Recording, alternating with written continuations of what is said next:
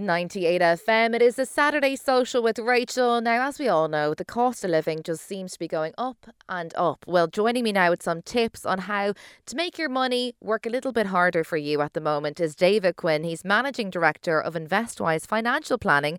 David, thank you for your time. No problem at all. My pleasure.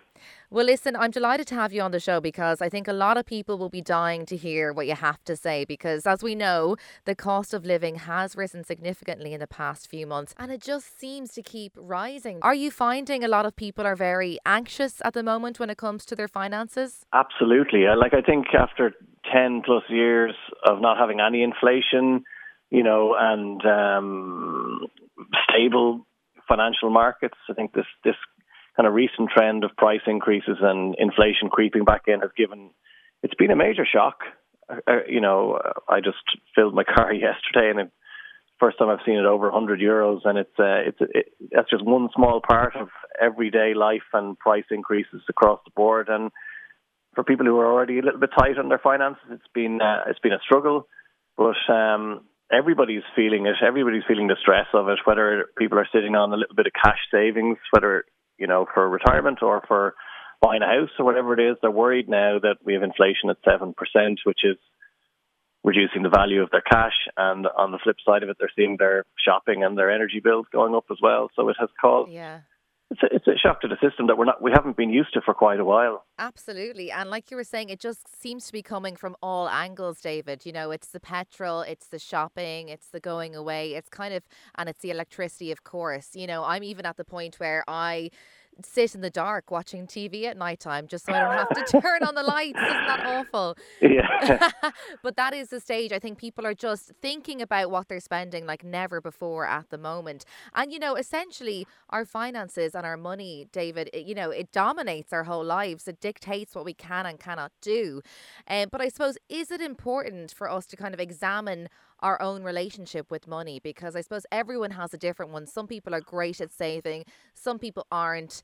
Eh, do we need to look at our own personal relationship with our money?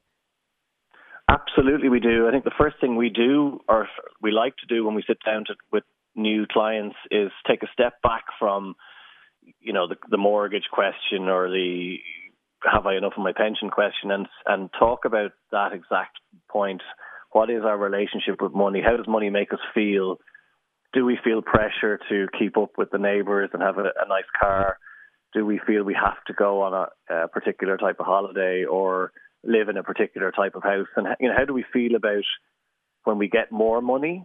If we get a pay rise, do we end, are we spenders or savers? And you know, do we get satisfaction out of saving and building up uh, some sort of financial security, or do, and you know, when we spend on a, nice new pair of shoes or a new car, how does that make us feel in the short term? Typically, we get a nice little endorphin rush when we buy something nice, but how long does that last? And um, those kind of open questions and get people thinking about that. Uh, that people don't really often spend much time thinking about how they feel about money. We spend plenty of time thinking about how we feel about our family and our jobs, but money is just a tool that's there that we often, you know, ignore and, and don't spend the time thinking about um, how it affects us and how it affects our happiness and our well-being, which is really important. It's so important, David, because like I said, it influences every single part of your life. Um, and, you know, for, for people who might be listening, who might be in the category of, oh God, yeah, no, I haven't really thought about my finances. And mm. they do enjoy that little buzz when you get a new dress or, you know, you go on yeah. holidays, get the new car. How do you kind of switch your mindset from from being that kind of like that spender into a saver because it's not really a very attractive prospect i suppose you know what i mean? Like i'm going to be a saver now. How do you how do you switch your mindset david into into really trying to to kind of build some financial security i suppose?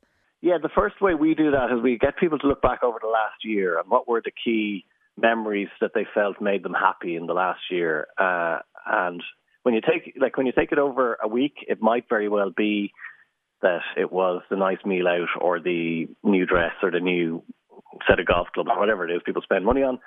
But when you think it think over a whole year, the memories that, that stick with us that make us happy tend to be experiences with family, holidays, events, weddings. That's the that's our first step in kind of reframing how we feel about money and saving and uh, you know, all of a sudden people start to realize, and it, look, it's a, it's a habit, and it takes time to change it. Over the longer term, the satisfaction of being financially independent, having control over your time and what you do with your time, that's uh, much more satisfying. Absolutely, but it's it's it's a slow burn rather than the quick fix yes. of a new purchase. Yes, yes, absolutely. And David, I have to ask you, as an expert in the finance field, right? I think when most people think about money, they're mainly thinking about how they can get more money.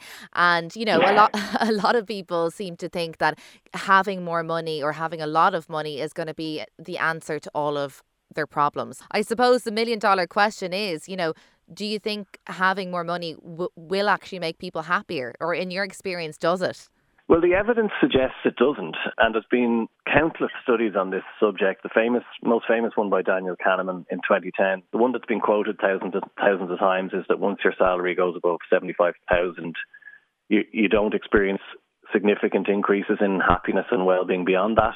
I've had plenty of experience of people earning half a million a year who aren't particularly happy, mm. and I have experience of people earning, you know, low wages that are blissfully happy and yeah. wouldn't wouldn't change their life in any way. So money doesn't necessarily make you happy or what, what you do with it can have a big yes. impact though and that's what everyone wanted to hear today that actually more money doesn't necessarily equal more happiness. But i suppose it's like anything it becomes a bit addictive like the more money you have the more you want kind of thing.